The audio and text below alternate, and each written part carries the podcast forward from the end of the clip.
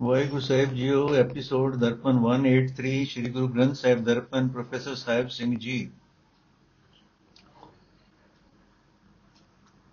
ਸ਼ਲੋਕ ਮਹੱਲਾ ਪਹਿਲਾ ਨਾਨਕ ਫਿੱਕੈ ਭੋਲੀਐ ਤਨ ਮਨ ਫਿੱਕਾ ਹੋਏ ਫਿੱਕੋ ਫਿੱਕਾ ਸਦੀਐ ਫਿੱਕੋ ਫਿੱਕੀ ਸੋਏ ਫਿੱਕਾ ਦਰਗੇ ਸੁਟੀਐ ਮੂੰਹ ਥੁੱਕਾ ਫਿੱਕੇ ਪਾਏ ਫਿੱਕਾ ਮੂਰਖ ਆਖੀਏ ਪਾਣਾ ਲੈ ਸਜਾਏ ਅਰਥ ਹੈ ਨਾਨਕ ਜੇ ਮਨੁੱਖ ਰੁੱਖੇ ਬਚਨ ਬੋਲਦਾ ਰਹੇ ਤਾਂ ਉਸ ਦਾ ਤਨ ਅਤੇ ਮਨ ਦੋਵੇਂ ਰੁੱਖੇ ਹੋ ਜਾਂਦੇ ਹਨ। ਵਾ ਮਨੁੱਖ ਦੇ ਅੰਦਰੋਂ ਪ੍ਰੇਮ ਉੱਡ ਜਾਂਦਾ ਹੈ। ਰੁੱਖਾ ਬੋਲਣ ਵਾਲਾ ਲੋਕਾਂ ਵਿੱਚ ਰੁੱਖਾ ਹੀ ਮਸ਼ਹੂਰ ਹੋ ਜਾਂਦਾ ਹੈ ਅਤੇ ਲੋਕ ਵੀ ਉਸ ਨੂੰ ਰੁੱਖੇ ਬਚਨਾਂ ਨਾਲ ਹੀ ਯਾਦ ਕਰਦੇ ਹਨ। ਰੁੱਖਾ ਭਾਵ ਪ੍ਰੇਮ ਤੋਂ ਸਖਣਾ ਮਨੁੱਖ ਪ੍ਰਭੂ ਦੀ ਦਰਗਾਹ ਤੋਂ ਰਦਿਆ ਜਾਂਦਾ ਹੈ ਅਤੇ ਉਸ ਦੇ ਮੂੰਹ ਉੱਤੇ ਥੁੱਕਾਂ ਪੈਂਦੀਆਂ ਹਨ, ਭਾਵ ਫਟਕਾਰਾਂ ਪੈਂਦੀਆਂ ਹਨ। ਪ੍ਰੇਮਹੀਣ ਭੁੱਖੇ ਮਨੁੱਖ ਨੂੰ ਮੂਰਖ ਆਖਣਾ ਚਾਹੀਦਾ ਹੈ। ਪ੍ਰੇਮ ਤੋਂ ਸਖਣੇ ਨੂੰ ਜੁੱਤੀਆਂ ਦੀ ਮਾਰ ਪੈਂਦੀ ਹੈ। ਭਾਵ ਹਰ ਥਾਂ ਉਸ ਦੀ ਸਦਾ ਬੜੀ ਬੇਇੱਜ਼ਤੀ ਹੁੰਦੀ ਹੈ। ਮਹੱਲਾ ਪਹਿਲਾ, ਅੰਦਰੋਂ ਝੂਠੇ ਪੈਜ ਬਾਹਰ ਦੁਨੀਆ ਅੰਦਰ ਫੈਲ 68 ਤੀਰੇ ਜੇ ਨਾ ਵੇ ਉਤਰੇ ਨਾਹੀ ਮਹਿਲ। ਜਿਨ ਪਟ ਅੰਦਰ ਬਾਹਰ ਗੁੱਦੜ ਤੇ ਭਲੇ ਸੰਸਾਰ ਤੇ ਨੇਹ ਲਗਾ ਰਬ ਸੇਤੀ ਦੇਖਨੇ ਵਿਚਾਰ। ਰੰਗ ਹਸੈ ਰੰਗ ਰੋਵੇ ਚੁੱਪ ਵੀ ਕਰ ਜਾਏ ਪਰਵਾਹ ਨਹੀਂ ਕਿਸੇ ਕੇਰੀ ਬਾਜ ਸੱਚੇ ਨਾ। ਦਰਬਾਰ ਉਪਰ ਖਰਚ ਮੰਗਾ ਜਬੇ ਤੇ ਤਖਾਏ। ਦੀਵਾਨ ਏਕੋ ਕਲਮ, ਏਕਾ ਹਮਾ ਤੁਮਾ ਮੇਲ। ਦਰ ਲੈ ਲੇਖਾ ਪੀੜ ਛੁਟੇ, ਨਾਨਕਾ ਜਿਉ ਤੇਲ। ਅਰਥ, ਜੋ ਮਨੁੱਖ ਮਨੋ ਤਾਂ ਝੂਠੇ ਹਨ, ਪਰ ਬਾਹਰ ਕੂੜੀ ਇੱਜ਼ਤ ਬਣਾਈ ਬੈਠੇ ਹਨ ਅਤੇ ਜਗਤ ਵਿੱਚ ਵਿਖਾਵਾ ਬਣਾਈ ਰੱਖਦੇ ਹਨ। ਉਹ ਭਾਵੇਂ 68 ਤੀਰਥਾਂ ਉੱਤੇ ਜਾ ਕੇ ਇਸ਼ਨਾਨ ਕਰਨ ਉਹਨਾਂ ਦੇ ਮਨ ਦੀ ਕਪੜ ਦੀ ਮਹਿਲ ਕਦੇ ਨਹੀਂ ਉਤਰਦੀ। ਜਿਨ੍ਹਾਂ ਮਨੁੱਖਾਂ ਦੇ ਅੰਦਰ ਕੋਮਲਤਾ ਤੇ ਪ੍ਰੇਮ ਰੂਪ ਪਟ ਹੈ, ਪਰ ਬਾਹਰ ਰੁੱਖਾ ਪਨ ਰੂਪ ਗੁੱਦੜ ਹੈ, ਜਗਤ ਵਿੱਚ ਉਹ ਬੰਦੇ ਨੇਕ ਹਨ। ਉਹਨਾਂ ਦਾ ਰੱਬ ਨਾਲ ਨਿਉ ਲੱਗਾ ਹੋਇਆ ਹੈ ਤੇ ਉਹ ਰੱਬ ਦਾ ਦੀਦਾਰ ਕਰਨ ਦੇ ਵਿਚਾਰ ਵਿੱਚ ਹੀ ਸਦਾ ਜੁੜੇ ਰਹਿੰਦੇ ਹਨ। ਉਹ ਮਨੁੱਖ ਪ੍ਰਭੂ ਦੇ ਪਿਆਰ ਵਿੱਚ ਰਤੇ ਹੋਏ ਰਤੇ ਹੋਏ ਕਦੇ ਹੱਸਦੇ ਹਨ, ਪ੍ਰੇਮ ਵਿੱਚ ਹੀ ਕਦੇ ਰੋਂਦੇ ਹਨ। ਅਤੇ ਪ੍ਰੇਮ ਵਿੱਚ ਹੀ ਕਦੇ ਚੁੱਪ ਵੀ ਕਰ ਜਾਂਦੇ ਹਨ। ਵਾ ਪ੍ਰੇਮ ਵਿੱਚ ਹੀ ਮਸਤ ਰਹਿੰਦੇ ਹਨ। ਉਹਨਾਂ ਨੂੰ ਸੱਚੇ ਖਸਮ ਪ੍ਰਭੂ ਤੋਂ ਬਿਨਾ ਕਿਸੇ ਹੋਰ ਦੀ ਮੁਤਾਜੀ ਨਹੀਂ ਹੁੰਦੀ। ਜ਼ਿੰਦਗੀ ਰੂਪ ਰਾਹੇ ਪਏ ਹੋਏ ਉਹ ਮਨੁੱਖ, ਜ਼ਿੰਦਗੀ ਰੂਪ ਰਾਹੇ ਪਏ ਹੋਏ ਉਹ ਮਨੁੱਖ ਰੱਬ ਦੇ ਦਰ ਤੋਂ ਹੀ ਨਾਮ ਰੂਪ ਖੁਰਾਕ ਮੰਗਦੇ ਹਨ। ਜਦੋਂ ਰੱਬ ਦਿੰਦਾ ਹੈ, ਤਦੋਂ ਖਾਂਦੇ ਹਨ। ਇਹ ਨਾਨਕ, ਉਹਨਾਂ ਨੂੰ ਇਹ ਨਿਸ਼ਚਾ ਹੈ ਕਿ ਪ੍ਰਭੂ ਆਪ ਹੀ ਫੈਸਲਾ ਕਰਨ ਵਾਲਾ ਹੈ ਤੇ ਆਪ ਹੀ ਲੇਖਾ ਲਿਖਣ ਵਾਲਾ ਹੈ। ਸਾਰੇ ਚੰਗੇ ਮੰਦੇ ਜੀਵਾਂ ਦਾ ਮੇਲਾ ਮੇਲਾ ਉਸ ਦੇ ਦਰ ਤੇ ਹੁੰਦਾ ਹੈ। ਪ੍ਰਭੂ ਸਭ ਤੋਂ ਕੀਤੇ ਕਰਮਾਂ ਦਾ ਲੇਖਾ ਮੰਗਦਾ ਹੈ ਤੇ ਮੰਦੇ ਮਨੁੱਖਾਂ ਨੂੰ ਇਉਂ ਪੀੜ ਸੁੱਟਦਾ ਹੈ ਜਿਵੇਂ ਤੇਲ ਭਾਵੇਂ ਉਹਨਾਂ ਦੇ ਮੰਦੇ ਸੰਸਕਾਰ ਅੰਦਰੋਂ ਕੱਢਣ ਲਈ ਉਹਨਾਂ ਨੂੰ ਦੁੱਖਾਂ ਰੂਪ ਕੋਲੂ ਵਿੱਚ ਪਾ ਕੇ ਪੀੜਦਾ ਹੈ। ਪੌੜੀ, ਆਪੇ ਹੀ ਕਰਨਾ ਕਿਉ ਕਲ ਆਪੇ ਹੀ ਤੈਦਾਰੀ ਹੈ। ਦੇਖੇ ਕੀਤਾ ਆਪਣਾ ਦਰ ਕੱਚੀ ਪੱਕੀ ਸਾਰੀ ਹੈ। ਜੋ ਆਇਆ ਸੋ ਜਲਸੀ ਸਭ ਕੋਈ ਆਈ ਵਾਰੀ ਹੈ, ਜਿਸਕੇ ਜੀ ਪ੍ਰਾਨ ਹੈ, ਕਿਉ ਸਾਹਿਬ ਮਨੋ ਵਿਸਾਰੀ ਹੈ। ਆਪਨ ਹੱਥੀ ਆਪਣਾ ਆਪੇ ਹੀ ਕਾਜ ਸਵਾਰੀ ਹੈ। ਆਪਨ ਹੱਥੀ ਆਪਣਾ ਆਪੇ ਹੀ ਕਾਜ ਸਵਾਰੀ ਹੈ। ਅਰਥ ਹੈ ਪ੍ਰਭੂ, ਤੂੰ ਆਪ ਹੀ ਇਹ ਸ੍ਰਿਸ਼ਟੀ ਰਚੀ ਹੈ ਅਤੇ ਤੂੰ ਆਪ ਹੀ ਇਸ ਵਿੱਚ ਜਿੰਦ ਰੂਪ ਸਤਿਆ ਪਾਈ ਹੈ। ਚੰਗੇ ਮੰਦੇ ਜੀਵਾਂ ਨੂੰ ਪੈਦਾ ਕਰਕੇ ਆਪਣੇ ਪੈਦਾ ਕੀਤੇ ਹੋਇਆਂ ਦੀ ਤੂੰ ਆਪ ਹੀ ਸੰਭਾਲ ਕਰ ਰਿਹਾ ਹੈ।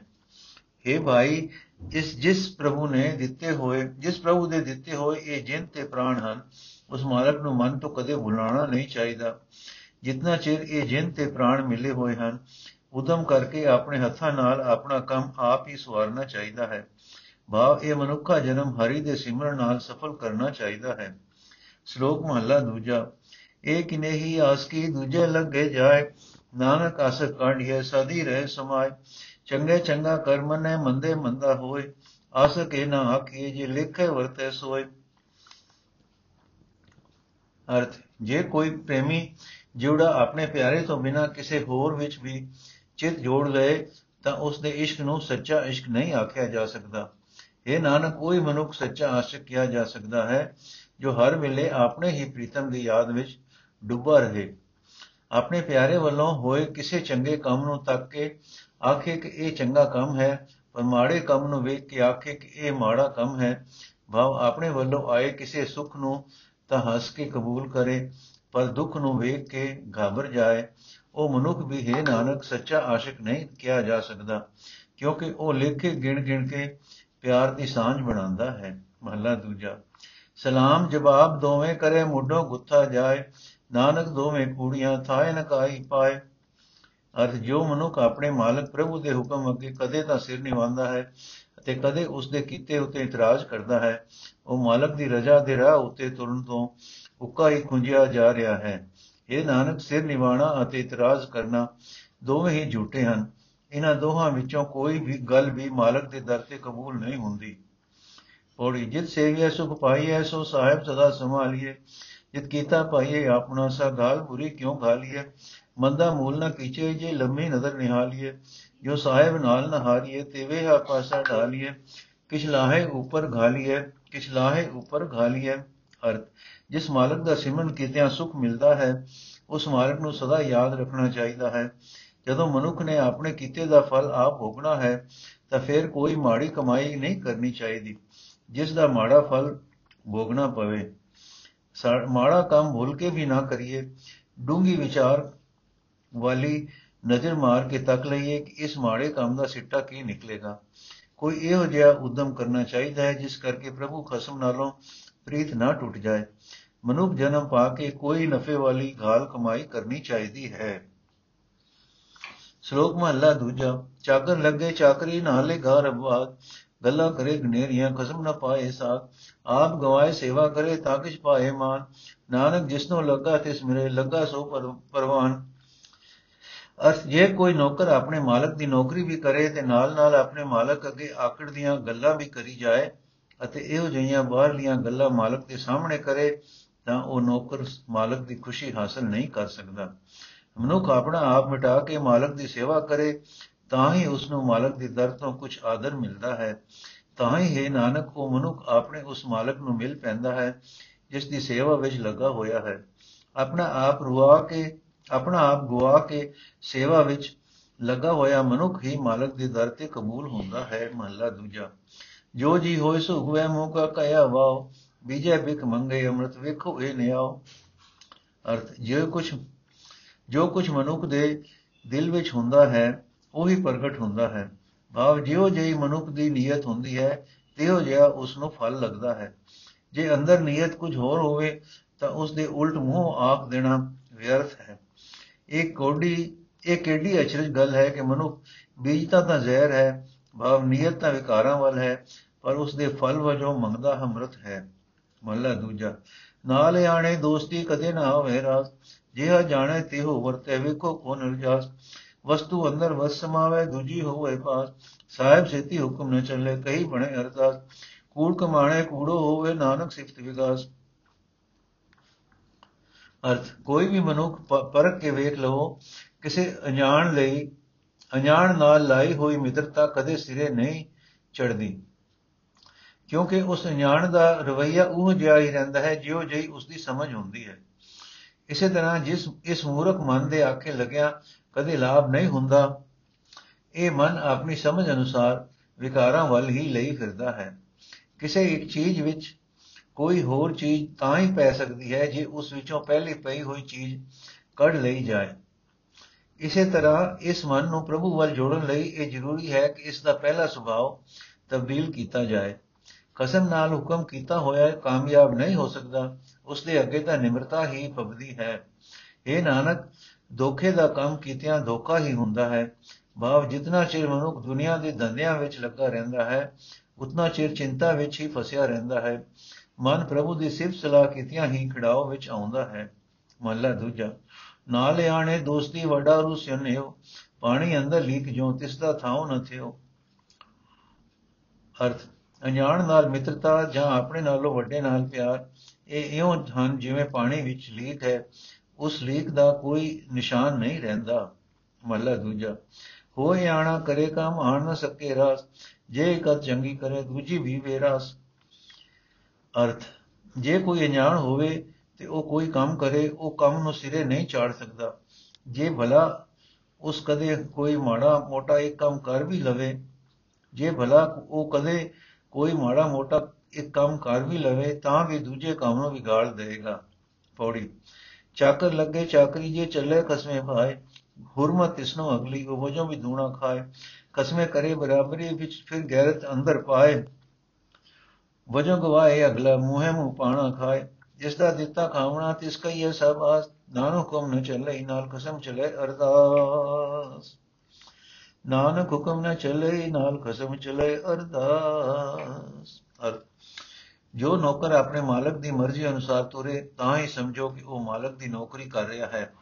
ਉਸ ਨੂੰ ਇਹ ਇੱਕ ਤਾਂ ਬੜੀ ਇੱਜ਼ਤ ਮਿਲਦੀ ਹੈ, ਦੂਜੇ ਤਨਖਾਹ ਵੀ ਮਾਲਕ ਪਾਸੋਂ ਦੂਣੀ ਲੈਂਦਾ। ਹੈ ਪਰ ਜੇ ਸੇਵਕ ਆਪਣੇ ਮਾਲਕ ਦੀ ਬਰਾਬਰੀ ਕਰਦਾ ਹੈ ਭਾਵ ਮਾਲਕ ਨਾਲ ਸਾਵਾ ਹੋਣ ਦਾ ਯਤਨ ਕਰਦਾ ਹੈ, ਉਹ ਮਨ ਵਿੱਚ ਸ਼ਰਮਿੰਦਗੀ ਹੀ ਉਠਾਉਂਦਾ ਹੈ, ਆਪਣੀ ਪਹਿਲੀ ਤਨਖਾਹ ਵੀ ਗਵਾ ਬੈਠਦਾ ਹੈ ਤੇ ਸਦਾ ਮੂੰਹ ਤੇ ਜੁੱਤੀਆਂ ਖਾਂਦਾ ਹੈ। ਇਹ ਨਾਨਕ, ਜਿਸ ਮਾਲਕ ਦਾ ਦਿੱਤਾ ਖਾਈਏ ਉਸ ਦੀ ਸਦਾ ਵਡਿਆਈ ਕਰਨੀ ਚਾਹੀਦੀ ਹੈ। ਮਾਲਕ ਉਤੇ ਹੁਕਮ ਨਹੀਂ ਕੀਤਾ ਜਾ ਸਕਦਾ। ਉਸ ਦੇ ਅੱਗੇ ਅਰਜ਼ ਕਰਨੀ ਹੀ ਫਰਜ਼ੀ ਹੈ। ਸ਼ਲੋਕ ਮਹਲਾ ਦੂਜਾ, ਇਹ ਕਿਨੇ ਹੀ ਦਾਤ ਆਪਸ ਤੇ ਜੋ ਪਾਈਏ, ਨਾਨਕ ਸਾ ਕਰਮਾਤ ਸਾਹਿਬ ਟੁੱਟੇ ਜੇ ਮਿਲੇ। ਅਰਥ ਜੋ ਜੇ ਆਖੀਏ ਕਿ ਮੈਂ ਆਪਣੇ ਉਦਮ ਨਾਲ ਇਹ ਚੀਜ਼ ਲਈ ਹੈ, ਤਾਂ ਇਹ ਮਾਲਕ ਵੱਲੋਂ ਬਖਸ਼ਿਸ਼ ਨਹੀਂ ਅਖਵਾ ਸਕਦੀ। ਇਹ ਨਾਨਕ ਬਖਸ਼ਿਸ਼ ਉਹੀ ਹੈ ਜੋ ਮਾਲਕ ਦੇ ਤਰੁੱਠਿਆਂ ਮਿਲੇ। ਮੱਲਾ ਦੂਜਾ ਇਹ ਕਿਨੇ ਹੀ ਚਾਕਰੀ ਜਿਤ ਕੋ ਖਸਮ ਨ ਜਾਏ, ਨਾਨਕ ਸੇਵਕ ਕਾਣੀਏ ਜਿਸੇ ਤੀ ਖਸਮ ਸਮਾਏ। ਅਰਥ, ਜਿਸ ਸੇਵਾ ਦੇ ਕਰਨ ਨਾਲ ਸੇਵਕ ਦੇ ਦਿਲ ਵਿੱਚੋਂ ਆਪਣੇ ਮਾਲਕ ਦਾ ਡਰ ਦੂਰ ਨਾ ਹੋਵੇ, ਉਹ ਸੇਵਾ ਅਸਲੀ ਸੇਵਾ ਨਹੀਂ। ਇਹ ਨਾਨਕ, ਸੱਚਾ ਸੇਵਕ ਉਹੀ ਅਖਵਾਉਂਦਾ ਹੈ ਜੋ ਆਪਣੇ ਮਾਲਕ ਦੇ ਨਾਲ ਇੱਕ ਰੂਪ ਹੋ ਜਾਂਦਾ ਹੈ। ਪੋੜੀ, ਨਾਨਕ ਕੰਤ ਨੇ ਜਾਪ ਨਹੀਂ ਹਰ ਤਾਕੇ ਪਾਰਾਵਾਰ ਆਪ ਕਰਾਏ ਸਾਖਤੀ ਫਿਰ ਆਪ ਕਰਾਏ ਮਾਰ। ਇਕ ਨਾ ਗਲੀ ਜੰਜੀਰੀਆਂ, ਇੱਕ ਤੁਰੀ ਚੜ੍ਹੇ ਬਿਸਿਆਰ। ਆਪ ਕਰਾਏ ਕਰੇ ਆਪ ਹੋਤਾ ਕੈਸਿਓ ਕਰੀ ਪੁਕਾਰ। ਨਾਨਕ ਕਰਨਾ ਜਿਨ ਕੀਆ, ਫਿਰ ਤਿਸੀ ਕਰਨੀ ਸਾਰ ਕਰਨੀ ਸਾਰ ਕਰਨੀ ਸਾਰ। ਅਰਥ ਹੈ ਨਾਨਕ, ਉਸ ਪ੍ਰਭੂ ਦੇ ਪਾਰਲੇ ਉਰਾਰਲੇ ਬਨਿਆਂ ਦੇ ਅੰਤ ਨਹੀਂ ਪੈ ਸਕਦੇ। ਉਹ ਆਪ ਹੀ ਜੀਵਾਂ ਦੀ ਪੈਦਾਇਸ਼ ਕਰਦਾ ਹੈ ਤੇ ਆਪ ਹੀ ਉਹਨਾਂ ਨੂੰ ਮਾਰ ਦਿੰਦਾ ਹੈ।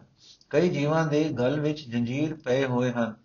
ਭਾਵ ਕਈ ਬੰਦ ਗੁਲਾਮੀ ਕਈ ਕੈਦ ਗੁਲਾਮੀ ਆਦਿਕ ਦੇ ਕਸ ਸਹਿ ਰਹੇ ਹਨ ਅਤੇ ਬੇਸ਼ੁਮਾਰ ਜੀਵ ਘੋੜਿਆਂ ਤੇ ਚੜ ਰਹੇ ਹਨ, ਭਾਵ ਮਾਇਆ ਦੀਆਂ ਮੋਜਾਂ ਲੈ ਰਹੇ ਹਨ।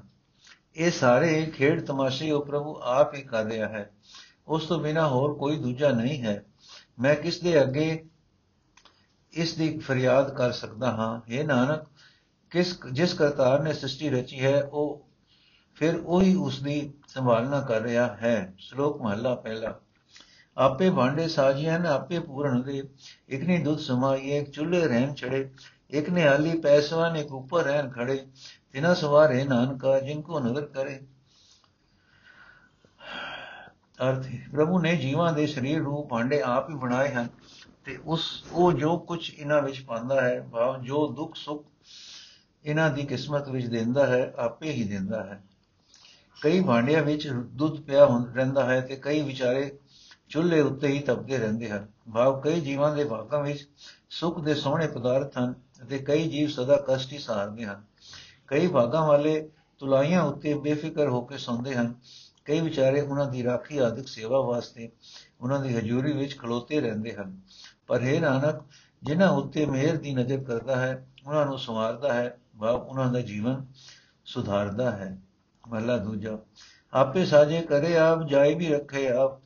ਤਿਸ ਵਿੱਚ ਜਦ ਉਪਾਇ ਕਹਿ ਦੇਖੇ ਥਾ ਪੁਥਾ, ਕਿਸਨੋ ਕਹੀਏ ਨਾਨਕਾ ਸਭ ਕੀ ਛਾਪੇ ਆਪ, ਕਿਸਨੋ ਕਹੀਏ ਨਾਨਕਾ ਸਭ ਕੀ ਛਾਪੇ ਆਪ। ਅਰਥ, ਪ੍ਰਭੂ ਆਪ ਹੀ ਸ੍ਰਿਸ਼ਟੀ ਨੂੰ ਪੈਦਾ ਕਰਦਾ ਹੈ, ਆਪ ਹੀ ਇਸ ਨੂੰ ਸਜਾਉਂਦਾ ਹੈ, ਸ੍ਰਿਸ਼ਟੀ ਦੀ ਸੰਭਾਲ ਵੀ ਆਪ ਹੀ ਕਰਦਾ ਹੈ। ਇਸ ਸ੍ਰਿਸ਼ਟੀ ਵਿੱਚ ਜੀਵਾਂ ਨੂੰ ਪੈਦਾ ਕਰਕੇ ਵੇਖਦਾ ਹੈ, ਆਪ ਹੀ ਟਿਕਾਉਂਦਾ ਹੈ ਤੇ ਆਪ ਹੀ ਢਾਂਦਾ ਹੈ। ਇਹ ਨਾਨਕ, ਉਸ ਤੋਂ ਬਿਨਾ ਕਿਸੇ ਹੋਰ ਦੇ ਅੱਗੇ ਫਰਿਆਦ ਨਹੀਂ ਹੋ ਸਕਦੀ।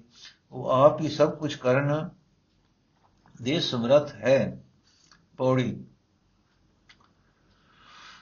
ਵੱਡੇ ਕੀਆਂ ਵਡਿਆਈਆਂ ਕਿਛ ਕਹਿਣਾ ਕਹਿਣ ਨਾ ਜਾਏ ਜੋਗ ਸੋ ਕਰਤਾ ਕਾਦਰ ਕਰੀਮ ਦੇ ਜੀਆਂ ਰਿਜਕ ਸੰਭਾਏ ਸਾਈ ਕਾਰ ਕਮਾਉਣੀ ਦੁਰ ਛੋਟੀ ਤਿੰਨੇ ਪਾਏ ਨਾਨਕ ਕੀ ਭਾਰੀ ਹੋ ਦੂਜੀ ਨਾਹੀ ਜਾਏ ਸੋ ਕਰੇ ਜਿਤ ਸੇ ਰਜਾਏ ਸੋ ਕਰੇ ਜਿਤ ਸੇ ਰਜਾਏ ਸੁਧ ਅਰ ਪ੍ਰਭੂ ਦੇ ਗੁਣਾ ਸੰਬੰਧੀ ਕੋਈ ਗੱਲ ਨਹੀਂ ਕੀ ਕੋਈ ਗੱਲ ਕਹੀ ਨਹੀਂ ਜਾ ਸਕਦੀ ਭਾਵ ਗੁਣਾ ਦਾ ਅੰਤ ਨਹੀਂ ਪੈ ਸਕਦਾ। ਉਹ ਆਪ ਹੀ ਸਿਰਜਣਹਾਰ ਹੈ, ਆਪ ਹੀ ਕੁਦਰਤ ਦਾ ਮਾਲਕ ਹੈ, ਆਪ ਹੀ ਬਖਸ਼ਿਸ਼ ਕਰਨ ਵਾਲਾ ਹੈ ਤੇ ਆਪ ਹੀ ਜੀਵਾਂ ਨੂੰ ਰਿਜਕ ਕਪੜਾਉਂਦਾ ਹੈ। ਸਾਰੇ ਜੀਵ ਉਹੀ ਕਰਦੇ ਹਨ ਜੋ ਉਸ ਪ੍ਰਭੂ ਨੇ ਆਪ ਹੀ ਉਹਨਾਂ ਦੇ ਭਾਗਾਂ ਵਿੱਚ ਪਾ ਛੱਡੀ ਹੈ। ਇਹ ਨਾਨਕ, ਇੱਕ ਪ੍ਰਭੂ ਦੀ ਟੇਕ ਤੋਂ ਬਿਨਾ ਹੋਰ ਕੋਈ ਥਾਂ ਨਹੀਂ। ਜੋ ਕੁਝ ਉਸ ਦੀ ਮਰਜ਼ੀ ਹੈ, ਉਹੀ ਕਰਦਾ ਹੈ। ਸੁਧ।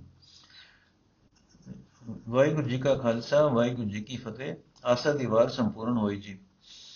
ਇਕ ਓੰਕਾਰ ਸਤਨਾਮ ਕਰਤਾ ਪੁਰਖ ਨਿਰਭਉ ਨਿਰਵੈਰ ਮੂਰਤ ਅਜੂਨੀ ਸਹਿਬ ਗੁਰ ਪ੍ਰਸਾਦ। ਰਾਗ ਆਸਾ ਬਾਣੀ ਭਗਤਾ ਕੀ ਕਬੀਰ ਜੀਓ, ਨਾਮਦੇਵ ਜੀਓ, ਰਵਿਦਾਸ ਜੀਓ। ਆਸਾ ਸ੍ਰੀ ਕਬੀਰ ਜੀਓ। ਗੁਰ ਚਰਨ ਲਾਗ ਹਮ ਬਿਨਵਤਾ ਪੁੱਛਤ ਕਹਿ ਜਿਉ ਪਿਆ ਕਵਨ ਕਾ ਜਗ ਉਪਜੈ ਬਿਨ ਸੇ ਕਹੋ ਮੋਇ ਸਮਝਾਇਆ।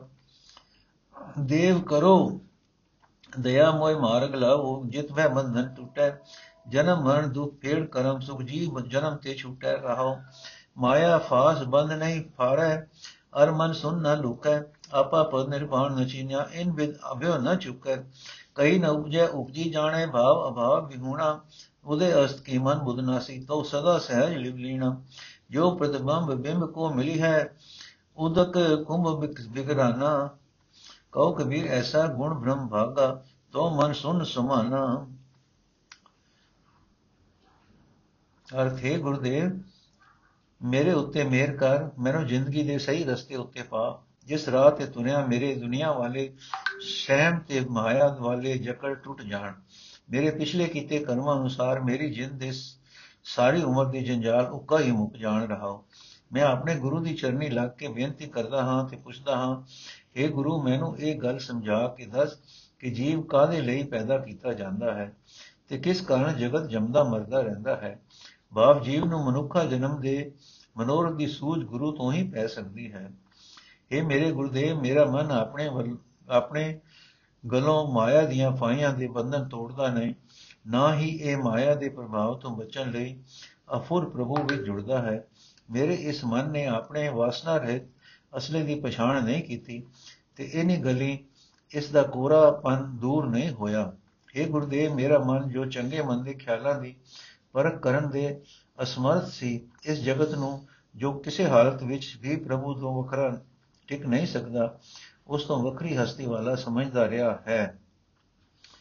ਪਰ ਮੇਰੀ, ਤੇਰੀ ਮਿਹਰ ਨਾਲ ਜਦੋਂ ਤੋਂ ਮੇਰੇ ਮਨ ਦੀ ਉਹ ਮਤ ਨਾਸ ਹੋਈ ਹੈ, ਜੋ ਜਨਮ ਮਰਨ ਦੇ ਗੇੜ ਵਿੱਚ ਪਾਉਂਦੀ ਹੈ, ਤਾਂ ਹੁਣ ਸਦਾ ਇਹ ਅਡੋਲ ਅਵਸਥਾ ਵਿੱਚ ਟਿਕਿਆ ਰਹਿੰਦਾ ਹੈ। हे ਕਬੀਰ, ਹੁਣ ਆਖੇ ਗੁਰਦੇਵ ਜਿਵੇਂ ਜਦੋਂ ਪਾਣੀ ਨਾਲ ਭਰਿਆ ਹੋਇਆ ਘੜਾ ਟੁੱਟ ਜਾਂਦਾ ਹੈ, ਉਸ ਪਾਣੀ ਵਿੱਚ ਪੈਣ ਵਾਲਾ ਅਕਸ ਪਾਣੀ ਨਾਲ ਹੀ ਮਿਲ ਜਾਂਦਾ ਹੈ। ਭਾਵ ਜਿਵੇਂ ਪਾਣੀ ਅਤੇ ਅਕਸ ਦੀ ਹਸਤੀ ਉਸ ਘੜੇ ਵਿੱਚੋਂ ਮੁੱਕ ਜਾਂਦੀ ਹੈ, ਤਿਵੇਂ ਤੇਰੀ ਮਿਹਰ ਨਾਲ ਰੱਸੀ ਤੇ ਸੱਪ ਵਾਲਾ ਭੁਲੇਖਾ ਮਿਟ ਗਿਆ ਹੈ। ਇਹ ਭੁਲੇਖਾ ਮੁੱਕ ਗਿਆ ਹੈ ਕਿ ਇਹ ਦਿਸਦਾ ਜਗਤ ਪਰਮਾਤਮਾ ਨਾਲੋਂ ਕੋਈ ਵੱਖਰੀ ਹਸਤੀ ਹੈ ਤੇ ਮੇਰਾ ਮਨ ਅਫੁਰ ਪ੍ਰਭੂ ਵਿੱਚ ਟਿਕ ਗਿਆ ਹੈ। ਆਸਾ ਗੱਜ ਸਾਡੇ ਤੈ ਤੈ ਧੋਤੀਆਂ, ਤੇਰੇ ਪਾਇਨ ਤੱਕ ਗਲੀ ਜਨਾ ਜਬ ਮਾਲੀਆਂ ਲੋਟੇ ਹੱਥ ਨੇ ਬਾ ਓਏ ਹਰ ਕੇ ਸੰਤ ਨਾ ਆਖੀਏ ਬਾਨਾ ਰਸ ਕੇਠਾ। ਐਸੇ ਸੰਤ ਨ ਮੋਹ ਕੋ ਭਾਵੈ। ਡਾਲਾ ਸਿਓ ਪੇਟਾ ਘਟਕਾਵੇ ਰਹਾਓ ਬਾਸਨ ਮਾਨ ਚਲਾਵੇ ਉਪਰ ਕਾਟੀ ਧੋਏ ਚਲਾਵੇ। ਬਸਦਾ ਖੋਦ ਕਰੇ ਦੋ ਚੁੱਲੇ ਸਾਰੇ ਮਾਨਸ ਖਾਵੇ ਓਏ ਪਾਪੀ ਸਦਾ ਫਿਰੇ ਅਪਰਾਧੀ, ਮੂਰਖ ਅਪਰਸ ਕਹਾਵੇ। ਸਦਾ ਸਦਾ ਫਿਰੇ ਅਭਿਮਾਨੀ, ਸਗਲ ਕੁਟਾ ਮਟੁਬਾਵੇ ਜਿਤ ਕੋ ਲਾਇਆ ਤੇਤੀ ਲਾਗਾ ਤੈਸੇ ਕਰਮ ਕਮਾਵੇ। ਕੋ ਕਬੀਰ ਜੇ ਸਤਗੁਰ ਬੇਟੇ ਪੁਨਰਬ ਜਨਮ ਨਾ ਆਵੇ। ਕੋ ਕਬੀਰ ਜੇ ਸਤਗੁਰ ਬੇਟੇ ਪੁਨਰਬ ਜਨਮ ਨਾ ਆਵੇ। ਅਰ ਜੋ ਮਨੁੱਖ ਸਾਰੇ ਸਾਡੇ ਤਿੰਨ ਤਿੰਨ ਗਜ ਲੰਮੀਆਂ ਧੋਤੀਆਂ ਪਹਿਨਦੇ ਅਤੇ ਤੇਰੀਆਂ ਤੰਦਾਂ ਵਾਲੇ ਜਨੇਊ ਪਾਉਂਦੇ ਹਨ, ਜਿਨ੍ਹਾਂ ਦੇ ਗਲਾਂ ਵਿੱਚ ਮਾਲਾ ਹਨ ਤੇ ਹੱਥ ਵਿੱਚ ਲਿਸ਼ਕਾਏ ਹੋਏ ਲੋਟੇ ਹਨ ਨਿਰੇ ਇਹਨਾਂ ਲੱਛਣਾ ਕਰਕੇ ਉਹ ਮਨੁੱਖ ਪਰਮਾਤਮਾ ਦੇ ਭਗਤ ਨਹੀਂ ਆਖੇ ਜਾਣੇ ਚਾਹੀਦੇ। ਉਹ ਤਾਂ ਅਸਲ ਵਿੱਚ ਬਨਾਰਸੀ ਠੱਗ ਹਨ। ਮੈਨੂੰ ਅਜੇ ਸੰਤ ਚੰਗੇ ਨਹੀਂ ਲੱਗਦੇ, ਜੋ ਮੂਲ ਨੂੰ ਵੀ ਟਹਿਣੀਆਂ ਸਮੇਤ ਖਾ ਜਾਣ। ਭਾਵ ਜੋ ਮਾਇਆ ਦੀ ਸਾਖਤ ਖਾਤਰ ਮਨੁੱਖ ਨੂੰ ਜਾਨੋਂ ਮਾਰਨੋਂ ਵੀ ਸੰਕੋਚ ਨਾ ਕਰਨ ਰਹਾਓ। ਇਹ ਲੋਕ ਧਰਤੀ ਪੁੱਟ ਕੇ ਦੋ ਚੁੱਲ੍ਹੇ ਬਣਾਉਂਦੇ ਹਨ, ਭਾਂਡੇ ਮਾਂਜ ਕੇ ਚੁੱਲ੍ਹਿਆਂ ਉੱਤੇ ਰੱਖਦੇ ਹਨ, ਇੱਟਾਂ, ਲੱਕੜੀਆਂ ਧੋ ਕੇ ਬਾਲਦੇ ਹਨ। ਸੁਚ ਤਾਂ ਇਹੋ ਜਿਹੀ, ਪਰ ਕਰਤੂਤ ਇਹ ਹੈ ਕਿ ਸਮੂਚ ਸਮੂਚ ਸਮੂਲਚੇ ਮਨੁੱਖ ਖਾ ਜਾਂਦੇ ਹਨ। ਇਹੋ ਜਿਹੇ ਮੰਦ ਕਰਮੀ ਮਨੁੱਖ ਸਦਾ ਵਿਕਾਰਾਂ ਵਿੱਚ ਹੀ ਖਚਿਤ ਫਿਰਦੇ ਹਨ। ਉਹ ਮੂੰਹ ਅਖਵਾਉਂਦੇ ਹਨ ਕਿ ਅਸੀਂ ਮਾਇਆ ਦੇ ਨੇੜੇ ਨਹੀਂ ਛੋਂਦੇ, ਸਦਾ ਹੰਕਾਰ ਵਿੱਚ ਮੱਤੇ ਫਿਰਦੇ ਹਨ। ਇਹ ਆਪ ਤਾਂ ਡੁੱਬੇ ਹੀ ਸਨ। ਸਾਰੇ ਸਾਥੀਆਂ ਨੂੰ ਵੀ ਇਹਨਾਂ ਮੰਦ ਕਰਮਾਂ ਵਿੱਚ ਡੋਬਦੇ ਹਨ। ਪਰ ਜੀਵਾਂ ਦੇ ਕੀ ਵਸ, ਜਿਸ ਪਾਸੇ ਪਰਮਾਤਮਾ ਨੇ ਕਿਸੇ ਮਨੁੱਖ ਨੂੰ ਲਾਇਆ ਹੈ, ਉਸੇ ਹੀ ਪਾਸੇ ਉਹ ਲੱਗਾ ਹੋਇਆ ਹੈ ਤੇ ਉਹ ਜਿਹੀ ਉਹ ਕੰਮ ਕਰ ਰਿਹਾ ਹੈ। ਇਹ ਕਬੀਰ ਸੱਚ ਤਾਂ ਇਹ ਹੈ ਕਿ ਜਿਸ ਨੂੰ ਸਤਿਗੁਰੂ ਮਿਲ ਪੈਂਦਾ ਹੈ, ਉਹ ਫਿਰ ਕਦੇ ਜਨਮ ਮਰਨ ਦੇ ਗੇੜ ਵਿੱਚ ਨਹੀਂ ਆਉਂਦਾ। ਵਾਹਿਗੁਰੂ ਜੀ ਕਾ ਖਾਲਸਾ, ਵਾਹਿਗੁਰੂ ਜੀ ਕੀ ਫਤਿਹ। ਅੱਜ ਦਾ ਐਪੀਸੋਡ ਇੱਥੇ ਸਮਾਪਤ ਕਰਦੇ ਹਾਂ ਜੀ। ਅਗਲਾ ਸ਼ਬਦ ਅਸੀਂ ਕੱਲ ਲਵਾਂਗੇ। ਵਾਹਿਗੁਰੂ ਜੀ ਕਾ ਖਾਲਸਾ, ਵਾਹਿਗੁਰੂ ਜੀ ਕੀ ਫਤਿਹ।